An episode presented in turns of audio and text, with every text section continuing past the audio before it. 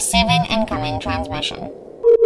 Have you ever just bought a new book and thought to yourself, man, I wish I could just ask the author every question I want about this book? Well, that's what we're doing today.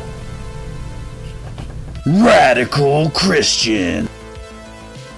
What is up, Radical Christians? Today we have an exciting episode. We get to talk to a person who is one of the inspirations for this channel, whose work was the basis for a lot of this channel's videos.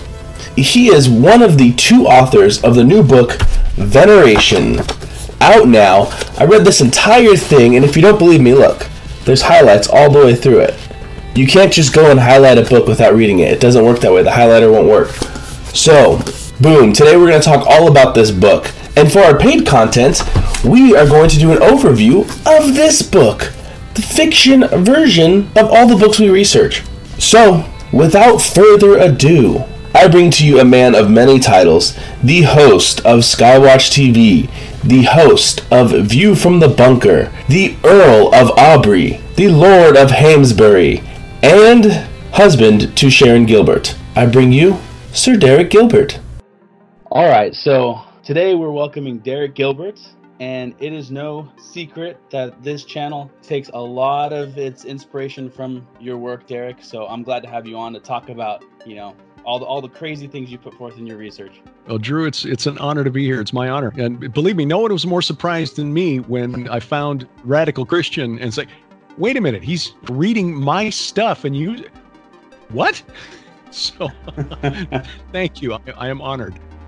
So the one of the books that I mentioned or I recommend to anybody who I'm talking to who wants to get deeper into the word and all that is Michael Heiser's Unseen Realm, so they can get the foundation so, for for all the spiritual side of this this battle we're in. And then the next book I always recommend is Last Clash of the Titans, because it really brings forth all the the, the mythology that we're taught and how it actually has basis in truth. Now mm-hmm. this one is the one that's second. Now this is the one I recommend. I'm going to be recommending second.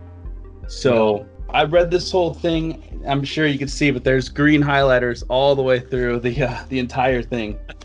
But yeah, so let's get right into it. What inspired you to write Veneration? Well, actually, this was another one of Sharon's great ideas, and uh, credit to her for for suggesting this because as we researched not only for my books last clash of the titans the great inception bad moon rising um, but the research that she's done for her fictional series the red wing saga we keep coming up with the importance of the nephilim and it's not so much that they were giants but it's what kind of deviant worship they inspired so uh, i guess to put it in, in a you know pithy phrase it's not their stature it's their nature mm-hmm. pending on the trademark there. Um, because God bless guys like L.A. Marzulli and Steve Quayle and Tom Horn who've been out there physically looking for remains and physical evidence to prove the existence of the giants rather than trying to recreate the work that they did. And the, and the research that we did in looking at what the pagan nations around ancient Israel believed, we keep coming across references to what can only be the Nephilim, they went by different names in different cultures. Mainly among the Amorites, they were called Rephaim, and that word shows up in the Bible. In fact, they're called Rephaim when the Israelites arrive and uh, God has said, okay, now's the time for you to take the Holy Land, you know, take the Promised Land. Uh, their very first target is Og, the king of Bashan, who is described in the book of Deuteronomy as the last of the remnant of the Rephaim. But we see them mentioned even earlier in Genesis chapter 15 or 14 rather, which is that weird story about the uh, the abduction of Abraham's nephew Lot from the city of Sodom, where he had four kings come from the east, from Mesopotamia, from from Persia or what is modern Iran, uh, a two month march across Mesopotamia to come down and do battle with this. Uh, coalition near the Dead Sea. But on the way, they had to defeat tribes of Rephaim along the King's Highway, starting around uh, and east of the Sea of Galilee at uh, Ashtaroth and Edrei, which later was the kingdom of Og of Bashan, and then at what later became Ammon, Moab, and Edom. They were fighting. So the Rephaim were living tribes considered to be of larger than average stature who lived east of the Jordan River in the days of Abraham. But by the time of Moses and Joshua, they'd all been wiped out except for Og of Bashan. He was the last one. But like I said, as it turns out, the neighboring pagans around ancient Israel knew who these Rephaim were. They weren't invented by Moses to demonize the, the people that Israel was trying to push out of the Holy Land. I mean, that's a political move that you see, you know, even within living memory of, you know, here here in America. We, we ha- have done that. When you go back and watch, say, Warner Brothers cartoons from World War II, see how they portray Japanese people, for mm-hmm. example. Mm-hmm. That's just one example. See how they portray Germans. You know, uh, my my grandparents who were very young during World War One remember being treated differently because they were of German descent. I mean, it wasn't as bad as it might have been somewhere else because they were living around a lot of other Germans, but still, you know, we, we tend to do this as people. When we go to war with somebody, some other group, we tend to demonize that other group. And so scholars through the ages have sort of tended to think that Moses and the Israelites did the same thing with the people they were trying to push out of Canaan. In fact, archaeologists have speculated for years when they come across megalithic structures in and around Israel that, oh, this must be the reason that Moses invented the giants that are described in the Bible. Well, turns out that's not the case because we now know just within the last 50 years from texts that have been translated by scholars that weren't available to the great theologians of, uh, say, before 1950, even, that uh, the Rephaim were venerated by the pagan neighbors of ancient Israel. And furthermore, that veneration was a snare, a trap that drew in a lot of Israelites. It's condemned specifically in the Bible. Um, Isaiah, especially, writes against it. And I think it's because a couple of the kings that he personally knew got drawn into this. But the bottom line is, and I'm taking the long way around to get to this point, we think the book Veneration fills in a big gap in what we Christians have been taught about this spiritual war and the role of these principalities and powers, thrones and dominions that Paul wrote about. I mean, he describes the gods of the pagans, some of them anyway, as demons. In veneration, we go into the origin of the demons, how the demons were worshipped by the pagan na- uh, nations around ancient Israel, and uh, what role these demons are prophesied to play in the end times. I mean, from Genesis to Revelation, the Nephilim are in there if you know what you're looking for. So, what exactly is the term? What is the definition of the term veneration? What do you mean by that? It's it's worship basically. It's um, appealing to entities in the spirit realm for their assistance, uh, intervention in our own lives. It's not necessarily worship per se, but it's offering sacrifice, uh, you know, gifts to the spirit realm uh, in exchange, in, in, hopes that they'll do something for you in the physical realm. We see this in um, some of the folk saints in Mexico, for example, like Santa Muerte, or uh, the veneration of ancestors that we see in Asian cultures today, in African cultures, where little gifts of food or drink are left for at, at, at altars to these entities. It's not quite the same as worshiping God, but still, you're offering, uh, say, to Santa Muerte, you, uh, you might offer a gift of tequila or cigarettes or candy or something, hoping that this Saint Death will do something for you in the spirit realm.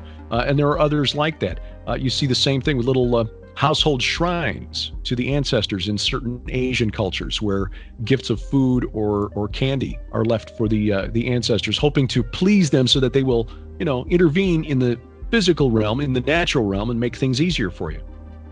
So, how much sway do these beings have in in this realm? How, how much can they actually do for these people? Well, think of think of it as is like a three tiered reality where on the, the, the bottom level is is the physical realm. That's where we humans live. And i'm, I'm actually drawing this uh, illustration from an object that was left in the tomb of a, a, an amorite king around the time of abraham. Uh, and it kind of depicts the spirit realm. And again this is another illustration that the rephaim were known to the pagans in uh, the days of the patriarchs, not just invented by Moses. So in the, the lower level, in this illustration, you've got us walking around in the physical realm, the living. Then in the upper tier, you've got the gods. Again, this is from a pagan worldview, circa you know 1800 BC. That's occupied in their minds by Baal and uh, Astarte and uh, Resheph, the plague god, and Mot, the god of death. And, you know, basically all of their pantheon occupies that top level. Then in between, you've got spirits who aren't quite as powerful as the gods, but who can still mess with you if you don't make them happy, or who can do things for you to grant you favor. And there are a couple of classes within that realm. The occupants of that realm, by the way, and we see this in the Bible as well, are called Elohim. Now, we've all been taught as Christians that there's only one Elohim. That's capital E Elohim, capital G God. That's not how the he, ancient Hebrews saw the, the spirit realm. It's not how their pagan neighbors saw it. Uh, the Amorites had a, a, a, a, the same term, pronounced a little differently, but essentially it was the same word as Elohim. And as Mike Heiser describes it in The Unseen Realm, I think he explains it very well. There are many Elohim. Essentially, Elohim is just a uh, occupant of the spirit realm, but there's only one capital E Elohim. I use the example of um, uh, the political situation in Ireland around the time of uh, the birth of Jesus. They had many kings, but only one high king. And that's sort of the way uh, the spirit realm was perceived by the Hebrews and their pagan neighbors. It's just the uh, the pagan neighbors they believed that they had a pantheon of gods who were squabbling with each other, whereas the Hebrews, the Jews, and early Christians understood yes, there's capital G God Yahweh, and there are other small g gods, fallen angels. And then there's a difference then with, with demons being the spirits that proceeded from the uh, the Nephilim on their deaths what these spirits, these Elohim, these lesser Elohim, the spirits of the ancestors to the pagan, which we show in veneration, were actually just the demons that, uh, the lying demons that came from the Nephilim. The pagans believed that they needed to appease them through regular sacrifice. Uh, the Amorites had a custom called the Kispum, K I S P U M. It was a monthly ritual that they performed every month on the 30th uh, it's a lunar calendar, so the 30th of the month was the night of no moon, not new moon where you see that first sliver. It's night of no moon, totally dark, because that's the night they believed that the veil between the worlds was thinnest. And so on that night, was the duty of the heir of the family, usually the eldest son, to serve a ritual meal for the dead ancestors. And you had to summon them by name. It was necromancy. You were summoning the dead by name to a meal. Now we remember the story from, um, you know, the story of Jacob.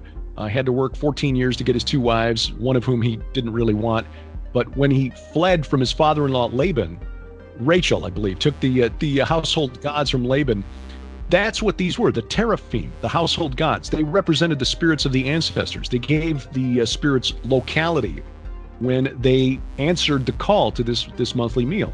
And so when would take the bread and smear it on the face of that's how you fed you know dead grandpa and then and then you would pour out water for them to drink in fact this was so important that the that the heir to the family the oldest son was literally called the pourer of water or son of the cup the one who, who had the responsibility for performing this ritual every because if you didn't if you didn't your ancestors were to wander through the afterlife eating only dust and clay your, your happiness in the afterlife depended on how faithful your descendants were at performing this ritual. And they found many, many texts that document this. In fact, one of the other odd things about the Amorite culture, and by, by the way, when we say Canaanite, uh, that's just a geographic term. The Amorites basically controlled everything around the Holy Land in the in the Old Testament period. So the Canaanites, except for the Moabites, Edomites, Ammonites, who were the you know relatives of Israel. But the Canaanites, the Babylonians, they were they were all Amorites. Um, they didn't have cemeteries per se. Archaeologists have, have noticed that, you know, even though they've dug up a lot of stuff from the Amorites, they've not yet found a communal cemetery, community cemetery that they can put on the Amorite. They buried all of their ancestors right below the floor of the house. They would dig a hole in the house, bury, you know, dad, grandpa there. And apparently, to minimize the distance, they had to travel to get back for the Kispum meal. Because if you didn't feed them, they'd get angry, and you wouldn't like dead grandpa when he's angry, apparently. But they would even go so far as to install a uh, what they call a libation tube in the floor. When they buried the body, they would put a tube directly down, you know, to the head, so you could pour the water down the tube and get it right to the body. But that was part of their culture. They firmly believed this. And that kind of explains why Abraham was so stressed about not having an heir by the time he was 90 years old. I mean, he didn't understand death in the afterlife the way God revealed it later to the prophets and to the apostles. He was still operating with that Amorite mindset. I don't have I'm, I'm, of Damascus will be my my heir. And here's an interesting thing. This is again one of the little tidbits that we stumbled onto during all this research. A scholar by the name of Nicholas Wyatt from University of Edinburgh, who's done a lot of research into the Amorites, says that it's probable, in his view, that the Hebrew phrase translated Eleazar of Damascus, which in Hebrew is Ha Damashek, was probably a correction by a later scribe who didn't understand or didn't remember the culture and the customs of the Amorites from hundreds and hundreds of years earlier, and that the phrase was probably Ben Meshech, which means son of the cup. My servant wow. Eleazar be my son of the cup. He's going to be the one, and he's not even my blood relative. What incentive will he have to feed me after I die? Wow. I mean, literally, they found wills from people without children, dying childless, who are actually hiring companies to perform the rituals for them after they die so they wouldn't starve to death after death. That's how important this was. So that that's how ingrained in the minds of the cultures around Israel this was and this continued for centuries after Israel moved into Canaan. So I, I remember uh, from reading the book that you mentioned you found a lib- libation tube in a very unsuspecting place. Uh, it, I think it was well, yeah, Peter's St. Peter's Basilica. Was that it? Right one of the things that we, we found in our research for veneration was that this this mindset of having to appease the ancestors, having to feed them and, and you know water them, continued into the Christian era. And researchers have found that after Constantine, the Emperor Constantine, legalized Christianity in the fourth century, the first half dozen or so churches that were built in Rome after the after Christianity was legalized were built right in the middle of cemeteries. And it was so, and they documented this by finding the bones left over from the ritual meals that were held in these now Christianized cemeteries in Rome. That people were, were they were built in the middle of cemeteries so that the families, the Christian families, could continue these rituals. Even wow. though Christian teachers were saying, look, we don't do that anymore. It was so ingrained in the culture around the whole Mediterranean that this was a regular thing. I mean, Drew, this is what th- this veneration of the Rephaim, the, the, which the Rephaim is just another name for the spirits of the dead Nephilim. Uh, a scholar by the name of Amar Annus showed that the uh, the Greek demigod heroes were actually just transplanted was transplanted veneration of the the uh, the Canaanite Rephaim, the Amorite Rephaim. The Greeks took it and it, be- it became the veneration of their demigods like Theseus and Perseus and Cadmus and Bellerophon. Greek and Roman religion moved from Mesopotamia, from Canaan through Asia Minor to Greece and then to Rome. So, you know, these demigods like Heracles, Hercules, by definition, as a son of Zeus, was one of the Nephilim, Rephaim. The heroes of the Greeks were venerated the same way communal meals held outside their tombs. And this continued into Rome into the fourth century AD. In fact, it's what inspired St. Augustine, who is responsible, ironically enough, for kind of diverting Christian theology away from understanding that the Nephilim of Genesis 6 really existed and that their spirits upon death became the demons that in, uh, afflict the world to this day. What he did, however, was he Christianized the practice of Rephaim veneration and made it the veneration of the saints. He Man. essentially, paraphrasing what he wrote, but he's essentially wrote that uh, you know the, the, the spirits of the righteous can intercede for us, just as the pagans believe their ancestors can do. But the, the the spirits of the righteous can intercede for us, and so because they couldn't put a stop to it, they basically redirected it, and it became the veneration of the saints, which is still goes to on to this day in the Roman Catholic Church and the Orthodox churches of the East it always amazes me that you that if you want to see these pagan practices in the Bible, you have to look no further than what's going on today or the the, the Catholic religion as a whole usually because you could see the same things going on. It's insane. We we we see some of this too even in in some of our practices as uh, as Protestants. And sometimes we don't even recognize that that's what we're doing. I mean, um, yeah, it would be easy to point a finger at the Roman Catholic Church or the Orthodox churches, but uh, you know, the idea that um, well, the only let me let me just say this: the only example we have in the Bible of a human spirit coming back and interacting with the living is when Samuel was granted permission by God to deliver a message to Saul. Now, the late Cris Putnam documented a few other cases in his book, The uh, Supernatural Worldview, that suggest that maybe this happens where God grants permission to a spirit to deliver a message, but it's not the standard practice. We don't see human spirits hanging around on earth intervening with the living, inter- interacting with the living. That's not the way it's normally done. I mean, it is appointed unto a man once to die and then judgment. But yeah, there there were definitely some things as the Roman Catholic Church got into the fourth, fifth, sixth centuries, pagan practices that we can trace back to the Amorites, and from there even back further to Sumer, uh, wound up inside the uh, wound up inside the church. Uh, earlier, you mentioned the Greeks.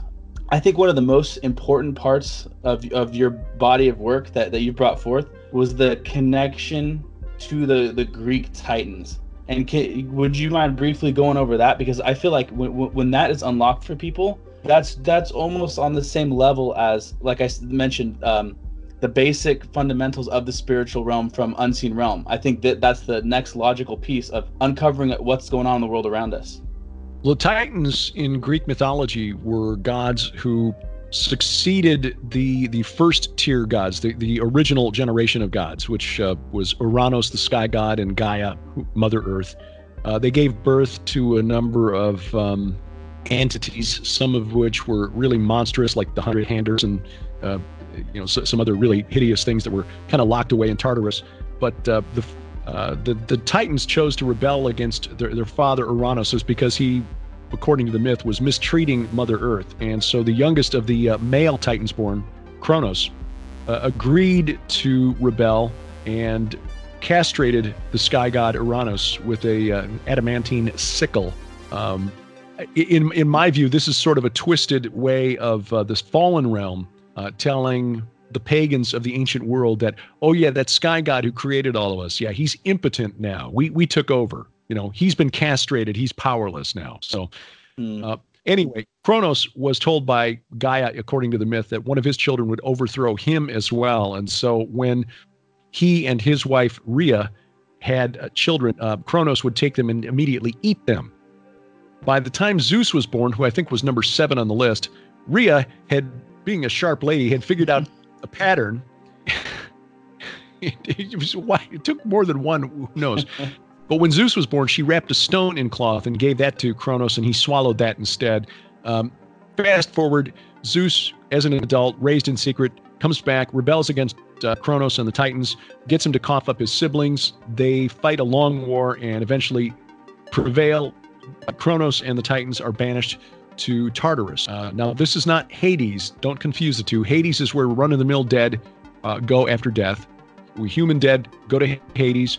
Tartarus was, was reserved for special threats to the divine order.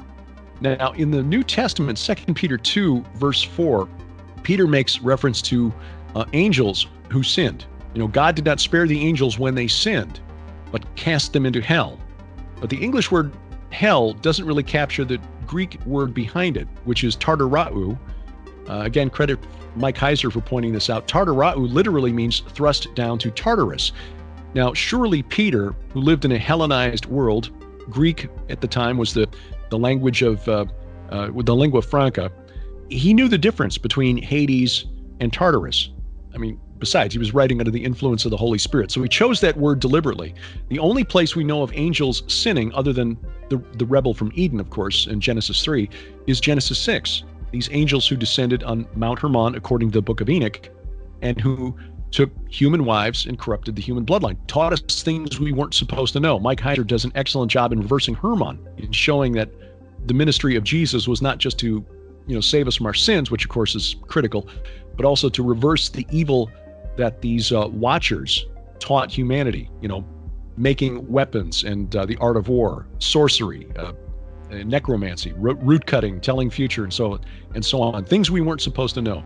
So for that, according to Peter, they were cast down to Tartarus. Now, all right, we've got a connection there. The Titans banished to Tartarus, angels who sinned thrust down to Tartarus. Um, you've also got a similar parallel, a, well, a parallel story from ancient Mesopotamia of sages called Apkallu. And uh, again, a scholar by the name of Amar Annus showed in a paper from 2010, so this is not even 10 years old, that um, the Apkallu were the Mesopotamian conception of the Watchers, that uh, what they did, the role that they played, and their ultimate fate, being banished to the abyss, tracks with what we read in Greek mythology, but also what we see in the Bible. If we take Second Peter and put it alongside Genesis 6, and then allow for the book of Enoch to kind of amplify our understanding of what took place there. So the Titans of Greek mythology, we argue in you know, I argue Last Clash of the Titans, and then have kind of repeated this in other works because I think it's important. Uh, we should identify as the Watchers who sinned, those who came down to Mount Hermon, uh, the Watchers who took human women, Genesis six, uh, procreated and kind of inflicted their their progeny on the earth, the Nephilim, uh, the giants, the mighty men of renown, and, and then the spirits that proceeded from them, which, according to the book of Enoch, were barred the usual entry into the normal afterlife for spirits, but were condemned to wander the earth until the judgment. Now, uh, I, I, again, I think those things, the evidence fits. Even the Greek, the Greek uh, uh, poet theologians like uh, Hesiod and Homer understood that demons, or the demons, proceeded from the spirits of these mighty men, the demigods, who lived during the golden age when Kronos ruled in heaven. So I, I think the evidence all fits that these Nephilim spirits on death became the demons that uh, are still with us to this very day. And as uh, Ezekiel prophesied in his prophecy of the war of Gog and Magog, uh, they still have a role to play in the end times. So when you made that connection, did that like completely blow your mind or like cause you to just stop and contemplate it for a while? Yeah, I, I was always really interested in Greek mythology when I was a kid. I mean, I'm sure, like most people, we had to study it in high school, or I think it was high school. I, for, I forget when. Our daughter was fascinated by the by the stories as well. The things that we read in um, the versions we were given in school were cleaned up a lot. When you start reading what the Greek poets wrote back in the day, it's a lot bloodier and a lot more cruel than uh, than we were taught. And when you start reading what archaeologists have found and what historians from the classical period period, you know, the Greek and Roman historians of the first, second, third centuries wrote, uh, you find out that there were a lot of things that uh, these people did in service of their gods that you, you don't get when you're reading um, the texts that we were assigned in high school, or if you get your your Greek mythology, like a lot of kids today do, from uh, say Percy Jackson and the Olympians. it's it's not like that at all. It's pretty brutal. A lot of lot of human sacrifice going on. When you mention these these beings were put into Tartarus, and then you you have the shades in Sheol, and then you have hell spoken of. What is the layout of the underworld? Well, we're seeing into that realm. Um, to borrow a phrase from Paul, as as into a gla- as as though into a glass darkly. You know, we're looking into a a room with everything backwards and insufficiently lit. So, as I understand it, and I'm not, this is not a theological hill I will die on, but there is a realm, uh, at least in the Old Testament period. Let me let me back up a little bit. We see in Ezekiel a really interesting reference to the spirits of the uh, the chiefs of the Gibborim being given like a central place in Sheol, the the land of the dead. Um, and he talks about, uh, and uh, Isaiah mentions the Rephaim rising up to greet the rebel from Eden, Lucifer, Satan, when he's thrown out of Eden. Uh, the shades is the word in English, which, by the way, is why we don't get a lot of this. Um, the word Rephaim in many of our English Bibles has been translated as the shades, the departed, the dead, instead of what they were, Rephaim, which our research suggests was based on an old Akkadian term meaning the mighty ones. So there was a place reserved for the, the, the spirits of the human dead. And according to Ezekiel, in Ezekiel 32, apparently these chiefs of the Gibborim, chiefs of the mighty men, presumably the Rephaim spirits, were were special, set apart. They were something other than just run-of-the-mill dead, and they were in the midst of Sheol. Tartarus again was only reserved, and, and you don't see an equivalent word in um, in Hebrew, but clearly the Hebrews were aware of Tartarus. There's a there's a curious verse section of Isaiah chapter 26 that uh, we go into in, in the book that suggests that when the Septuagint translators, those are the Jewish scholars who translated the older Hebrew texts into a Greek Old Testament a couple hundred years before Jesus, uh, they understood that uh, there's a reference to the land of the ungodly or the land of the impious, which scholars looking at that text, that's Isaiah 26, verse 19, can only refer to Tartarus, the land of the Titans, um, who Jewish scholars understood. You know, okay, yeah, the Titans, they were the watchers. They're the ones who created the giants, the Nephilim, the mighty men who were of old, who are mentioned earlier in Isaiah 26, around verse 13, where, um, in fact, we cite that verse, I, I, believe, on the cover of the book, you know, maybe on the back cover. They are dead, they shall not rise. Uh, they are Rephaim, you know, they will not rise. So th- there's some different conceptions of, of, the way the underworld is laid out. Uh, the Old Testament period, Sheol, the Greeks would have another layer called Tartarus, as far below Hades, Sheol, as earth is below heaven reserved for supernatural threats. And clearly, we see that uh, depicted in the abyss or described in the abyss, which is where the uh, angels who sinned are kept in in chains in gloomy darkness until the judgment. That's uh, a reference in Second Peter 2, but also in uh, Jude verse, uh, verses 6 and 7. Uh, that's the abyss that we see open up in Revelation 9. I think these entities we're talking about, these watchers, Apkallu, titans of Greek mythology, they're coming out in Revelation 9, and they won't be happy. Uh, we tend to think of the Titans as uh, anthropomorphic, you know, looking human. And the Greek myths really don't say anything different. But when you look at the Mesopotamian images of the Apkallu, uh, there were three different types. One looked like a, a humanoid with wings, a bearded man with wings. Another looked like a, uh, a humanoid with a uh, like the head of a hawk uh, and wings. And the third was the a guy who looks like he's wearing a fish cloak with a fish head on top of his head, like a hat almost, and then a fish cloak down his back. That's that's been incorrectly identified as the god Dagon for probably 150 years, thanks to um, uh, Alexander Hislop and his book The Two Babylons. That was not Dagon. That was one of the Apkallu. And, you know, we one of the most fun things we did when we were in um, England earlier this year, we visited the British Museum and we got to see carvings, inscriptions showing these three types of Apkallu and then little Apkallu figurines that were planted around around the walls, you know, beneath the floor, but around the walls of houses in ancient Mesopotamia as um, magical wards against evil. So these little fish cloak things about this tall, you know, just wow. planted all around the inside of the house. It's like, yeah. So that one always any- threw me off. That fish cloak guy, because you have the two hybrid-looking yeah. things, and then you just have a fish cloak guy. Right, but that makes sense because according to Mesopotamian myth, the Apkallu were sent forth by the god Enki, uh, and his temple was located just above his domain or his uh, his home, which was the Absu, which was a uh, a freshwater reservoir beneath his temple, and Absu is where we get the word abyss. So he was the Lord of the Abyss, and he sent forth these things to bring the gifts of civilization to humanity everything from how to be nice to your neighbor to how to make beer. So, but according to the uh, the Babylonian creation myth, their chief god Marduk lost his temper at one point, sent a flood, and then banished the Apkallu to the abyss.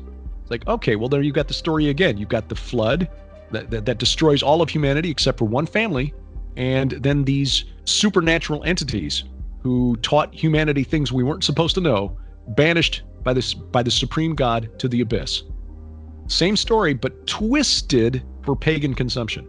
Wow. Yeah, that, that that's so important for people to get. I feel like because once you get that, everything opens up as well. Like all kinds of other avenues open up.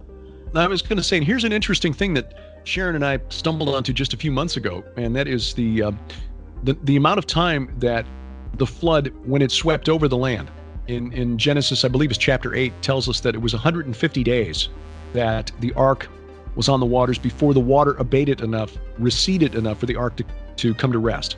So 150 days, the, worth, the, the uh, world was inundated. Five months in a lunar calendar.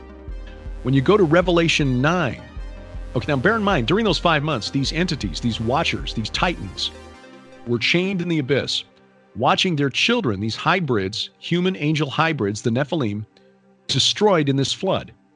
And since they were supposedly of extraordinary power, according to the myths and stories, it may have taken five months for them to finally, you know, all drown.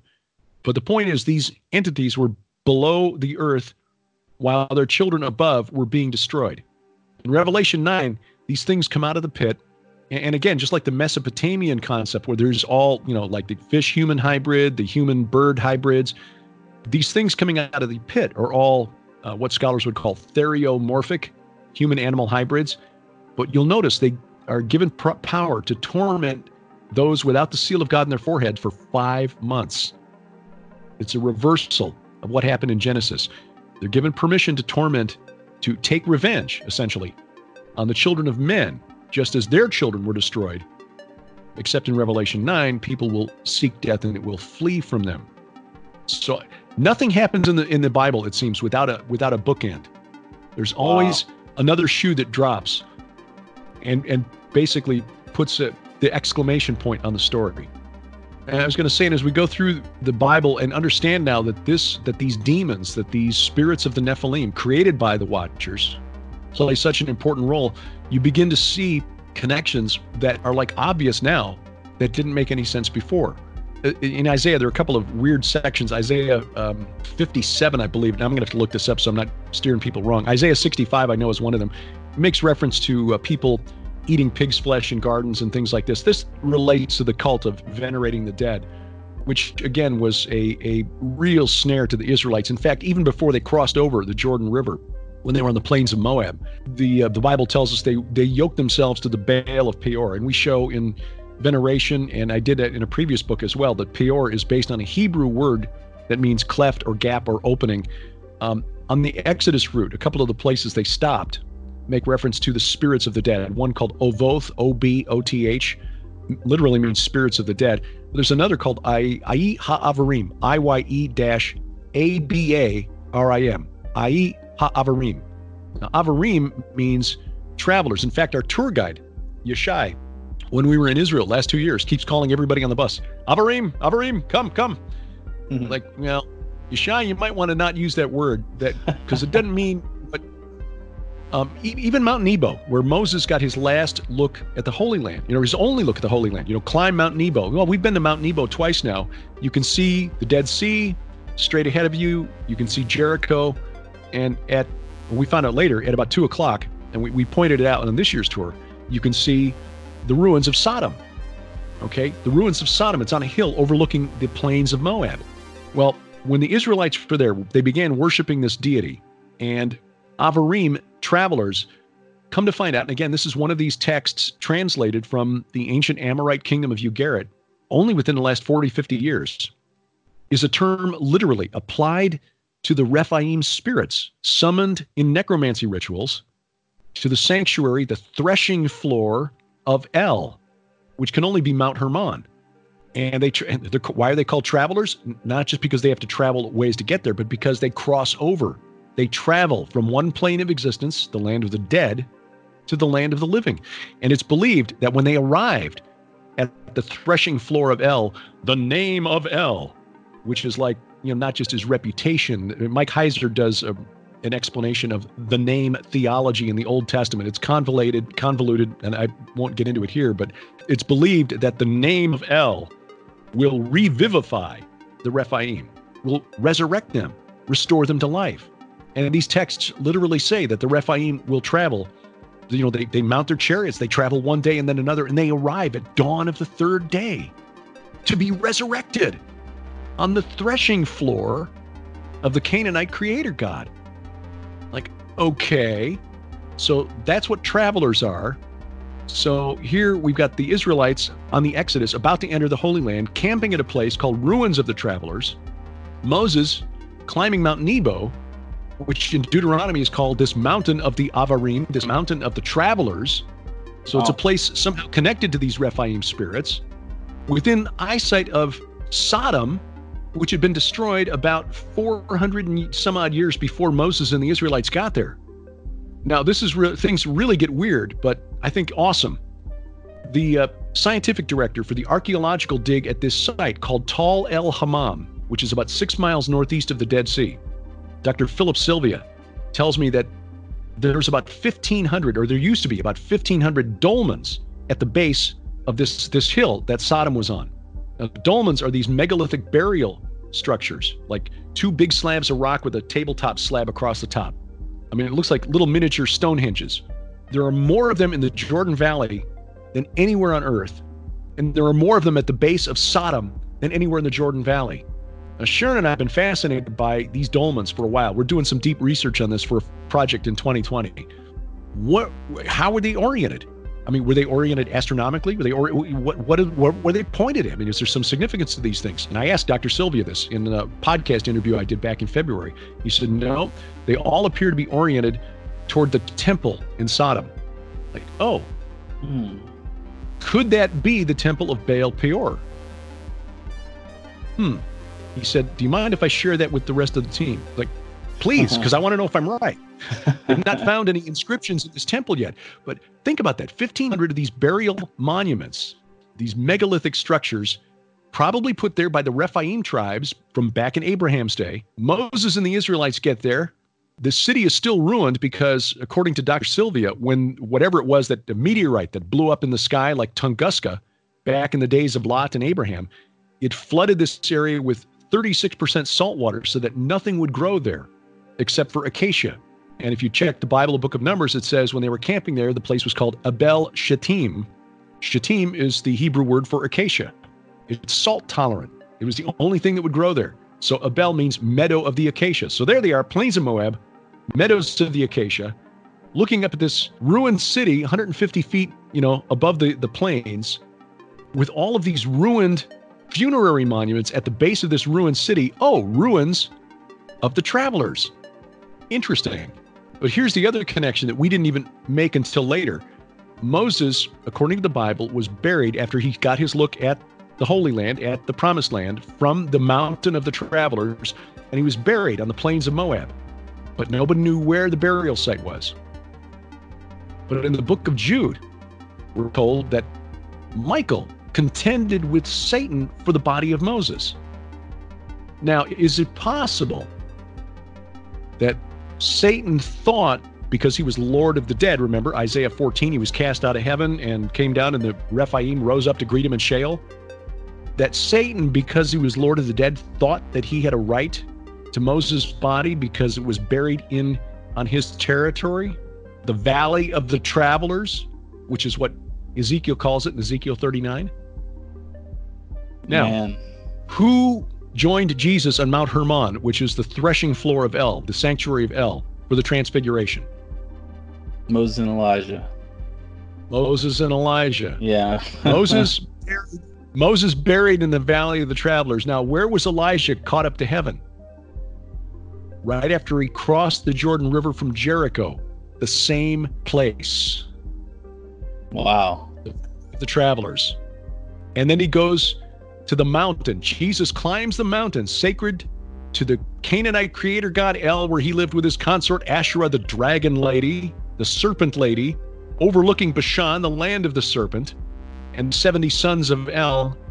And he's joined by the two men connected to the valley of the travelers east of the sea, this valley where the spirits of the travelers, the Rephaim, were known to cross over. And he brings them there for this big cosmic eye poke. Here I am. What are you going to do about it? and then of course, Ezekiel 39 11 says that that's where the war of Gog, that's where God prepares a place for burial for the hordes of Magog that are coming to do battle against Jerusalem. Because I believe that this, uh, the war of Gog and Magog ends at Armageddon, which is for, you know, the Temple Mount, Zion. Um, but this is where the hordes of Magog will be buried, the valley of the travelers east of the sea, and it will block the travelers. And what does that mean? Well, I think when you read 1 Corinthians 15 and realize that our ultimate destiny is to be physically resurrected, I- I think when we're resurrected, the travelers, the Rephaim spirits, the demons, they're blocked. They're still dead. So it, it all, I, in our view, it all fits together. And it's a key point of really, it's a key element of Christian theology that we've never been taught. Yeah, and that whole section of, of the book, the very end, man, that that uh, one part of it had me in tears. I forget which part. I think towards the end, but it's just it's that part is so inspiring, and it's so like it's such a payoff for all the the the, the research and, and connecting all the dots. And then when you get to that, it's just like like wow, it, it makes it very very real. It makes the whole battle very very real. Well, you know, praise God because I mean, He's the one who put all that stuff in there. So you know, it's I, I wish we could say we had you know invented this stuff and come up with it because then we could be proud of it. But uh, we're just humbled that uh, you know God has opened our eyes to see some things here that uh, we're not trying to invent a new way of understanding the Bible. We're just trying to go back to understanding it the way the prophets and the apostles did, because they knew all this stuff. We've just lost it over the last 1500 years or so. And, and this, right, when you understand it, Drew, it's it's like it's finally getting it. Like, hey, we're we're in the middle of a of a quest. We're in the middle of, you know, Lord of the Rings, uh, you know, but but it's real. Yeah. Yeah, it's uh you, the a lot of this research too, it you'll read stuff in the Bible and you'll graze over it or you'll kind of just you'll you'll know that there's something there you're just not getting or you don't even catch on to it. And then when you dig into this stuff, it's just like it fills in all the gaps. You you realize why this thing that was seemingly pointless was actually directed at a pagan deity or was actually keeping them away from their practices. And you're just like, wow, like th- this makes that. I can tell you from reading this book, Isaiah is a completely ominous uh, a couple chapters, uh, 14 and, and a couple of the other ones.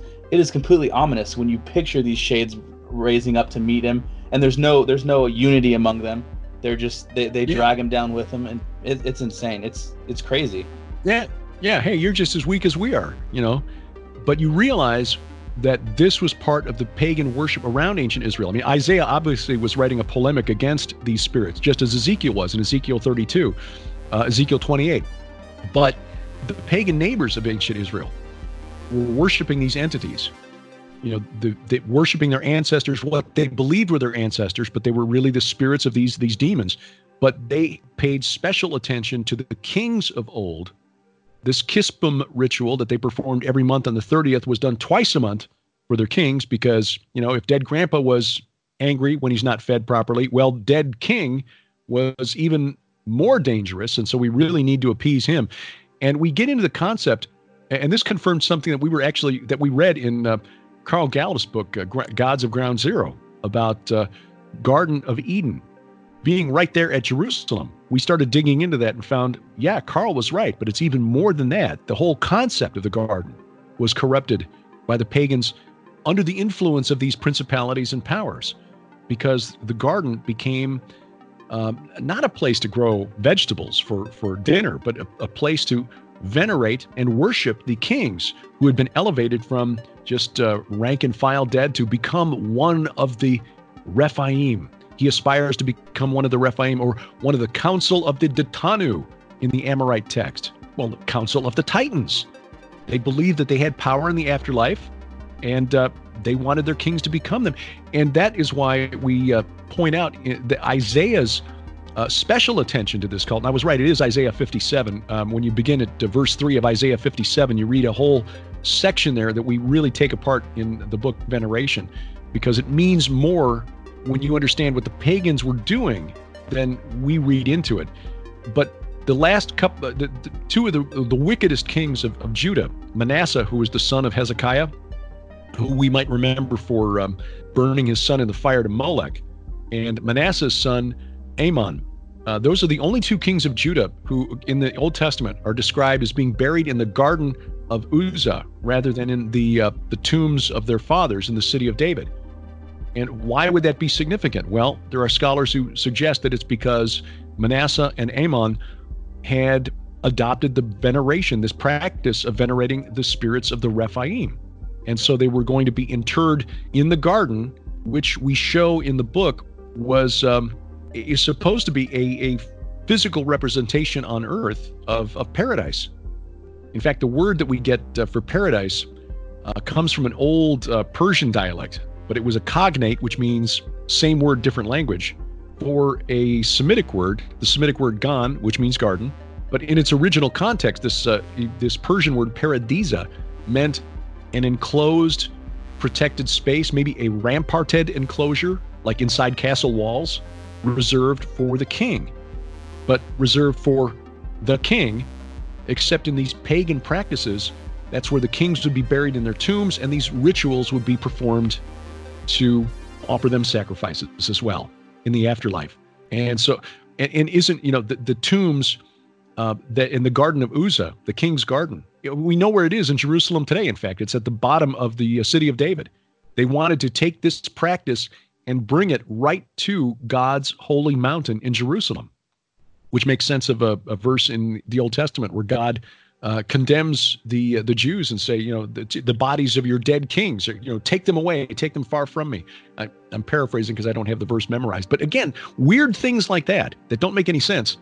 Suddenly, when you understand the the historical and religious context around ancient Israel, suddenly make all the sense in the world. So you, you mentioned castle walls, and one of the pleasant surprises of the book was when you get into the Arthurian legends, because you know my background, I worked at medieval times, I did all that that stuff, so that that's what one of my areas of study that I enjoy the most is. And then I find it in here, and I'm like, wow, that's awesome! Like, what's this all about? Yeah. Well, that was Sharon's perspective, and I give her credit for looking at so. I tend to look, you know, in a very linear fashion. You know, where, what's the research say, and um, how does it relate to uh, what we've got in study here? Um, she contributed some really amazing stuff on, uh, uh, well, for example, the threshing floor of El as well, which uh, helps to amplify and make more sense of the uh, Amorite texts about summoning the Rephaim. But when you look at the uh, the Arthurian legends and connecting it to the the goddess Inanna, of the ancient world, who is known by other names like Astarte in the Bible, Ishtar of Babylon, Aphrodite of Greece, Venus of Rome. She um, was not just a goddess of love, but she was a goddess of carnality and a goddess of uh, mindless violence.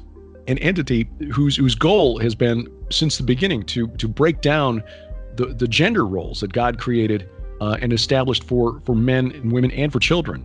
And uh, you see that in uh, the way the Arthurian legend uh, plays out. Arthur, the, especially the way it's been retold in, in recent years by uh, the likes of Marion Zimmer Bradley, uh, but also Arthur as a sort of uh, demigod himself who goes into occultation or suspended animation uh, to to return someday as the hero, you know, in Britain's greatest hour of need. So there, there's some different aspects of that story that uh, when you start pulling on those threads, kind of go back to this idea of these these mighty men who were of old, who will return someday, who will be revivified when the right words are spoken, when the stars align correctly. It's uh, there, there's a little more to it than just a uh, an historic character. Wow. So, did you guys go there for research for the Red Wing saga?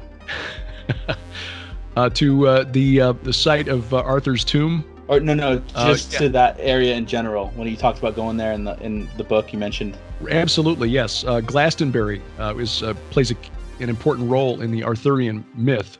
Uh, the Glastonbury Tor, some scholars believe, was the uh, the inspiration for the Isle of Avalon, um, and at the uh, the the ancient abbey of Glastonbury, there was a, a grave there that was purported to be the grave of Arthur and Guinevere, or the graves of Arthur and Guinevere, but essentially that was made up by the the monks. They had a um, a fire there at the abbey in the 12th century and they needed to raise money to rebuild the roof or something. And so suddenly they discovered, hey, during the renovation process, we discovered the grave of Arthur. so come to Glastonbury and see. And so the the hotel that we stayed in was built in the late 14th century, I believe, 14th or late 15th, to accommodate pilgrims who were coming to visit the abbey so they could, you know, pay homage to King Arthur you know, no evidence that there was any grave there. I think the monks just made it to raise money. But yes, we did go there for the Red Wing saga. We also saw Pendragon Castle. Oh wow! Which again was purportedly the the site of uh, Uther's castle. I had always thought that uh, Uther was connected to Cornwall, but and and he is in some myths. But you know, like George Washington, who slept everywhere on the East Coast, uh, there are a lot of places that lay claim to Arthur and Uther uh, in uh, England and even even up into Scotland. So yeah, Sharon researched that, and uh, so we made that part of the tour specifically for that reason. So you just said Scotland. That reminds me uh, about you know the Red Wing saga. One of the main characters from Scotland. But before we go, I want to talk about your partner in crime. So as I'm reading these these books, your books, um, I started reading her books, and me and my wife, we each just finished one. So she finished the first one, and we, we went to go read it a while back, but we were busy, so we, we came back to it.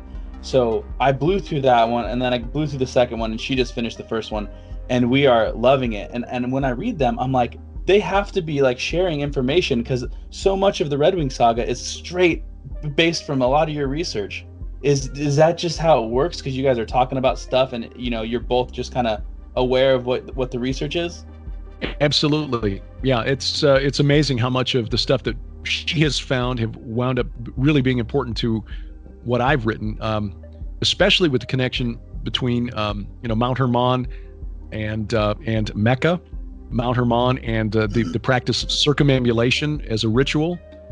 Um, she found that as she was researching the work of Sir Charles Warren, who was the uh, uh, the the explorer, uh, archaeologist, and uh, engineer with the, uh, the British military, who climbed Mount Hermon in September of 1869, found a low stone wall there. I mean, the temple had been there for a while. People knew about the temple, but he found the, the stela inside the temple uh, that was engraved in ancient Greeks, uh, carved in ancient Greek, by the order of the Most High and Holy God. Those who swore an oath proceed from here.